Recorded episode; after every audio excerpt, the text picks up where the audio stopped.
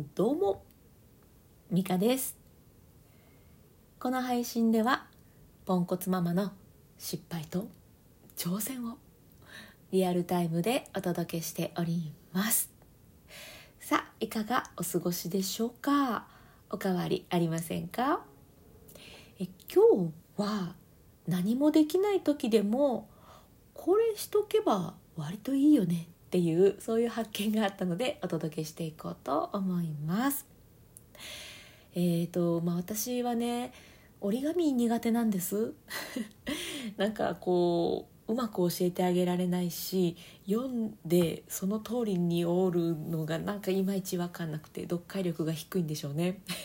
なんか折り紙を教えるのがすごい苦手なんですが息子は折り紙がすごく好きなんですね。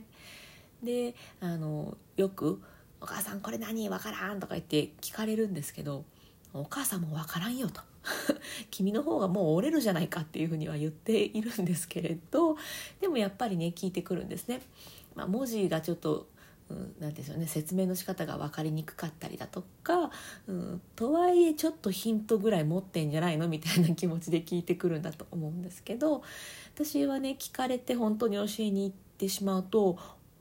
イラッとしちゃって。って分からないことに対してね息子に対してじゃなくて であのわーってなってしまって「ああもう分からん」とか言って機嫌悪くしてしまいその機嫌の悪さが息子に移りっていう負のスパイラルが 起きるんですね。なのであんまりこう、うん、教えないようにしてるというかあのお母さんはそれ苦手なので機嫌悪くなっちゃうんで聞かない方がいいと思うよ みたいな風にしていたんですけれど発見があったんです。スキンシップを取りながらやっていたら息子頑張ったんですね まあ本当大したことなくてあのちょっと横に座っていたらちょっとあの家の都合上なんか狭いことがあって私のこうなんていうんですかね体育座りの中に息子がいるみたいな感じでああのバックハグみたいなあの状態で過ごして息子が折り紙折ってたんですね。で、えーと、私はまあ分からないけれど、まあ覗きながら「へえそんな風におんのね」みたいな感じで。まあ、ほんと見るだけですね別に教えてないんですけど「でここ分かれへん」って息子が言った時に「うん何番やってんの?」とか「えー、あここやってんねやへえあこここうやって広げんねんね」みたいな本当に書いてあるそのままを読んだだけなんですけどなんか自分で頑張ろうっていう気が生まれたのかあのいつもだったら「ああ」とか言って怒ってちょっと投げ出したりとか「ああもう分かれへん」って言ってブーブー言うんですけどその時はねすごい頑張ったんですよ。あこれはもしかしてスキンシップの力じゃないかと思っているんですね実際は分かりませんけれど。なのでねなんか多分聞きたい時っていうのは実際にこのどうしたいか分からなくて助けてっていう気持ちもあるとは思うんですけどやっぱこうそばにいたり触れてることで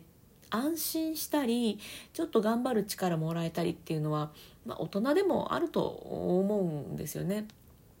なのでもしかしてそういう形だったら私あの息子の折り紙手伝えるやんって思って そんな発見があったんですね。で同じように娘もなんかしている時にあの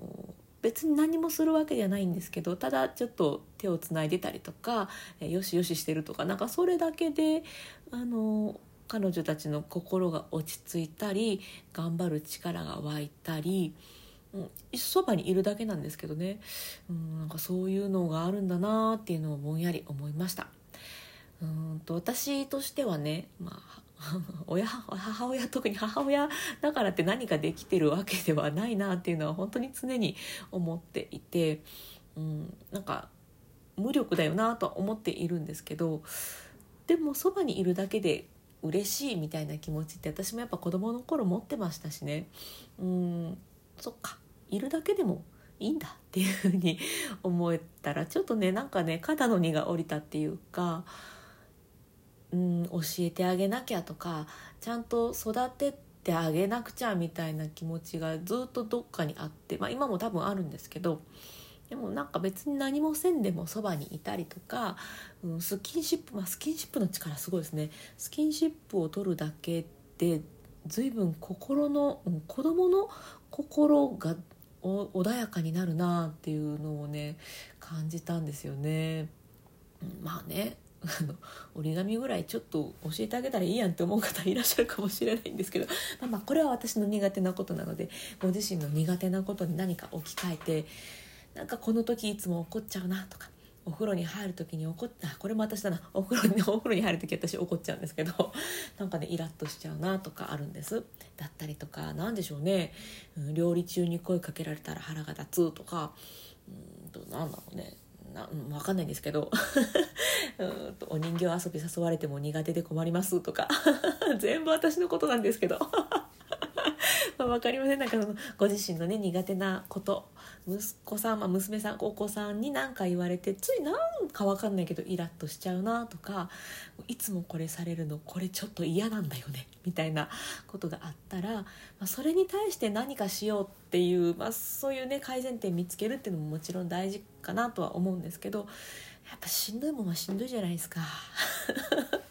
でそういう時何もできなくてもいいのでなんかそばにいたりちょっとスキンシップを取るだけで意外と、うん、子どもの心が穏やかになっていくことがあるっぽいぞという発見があったので今日はそのお話をさせていただきました、えー、何かのね参考になったらいいなと思って、えー、お届けしております。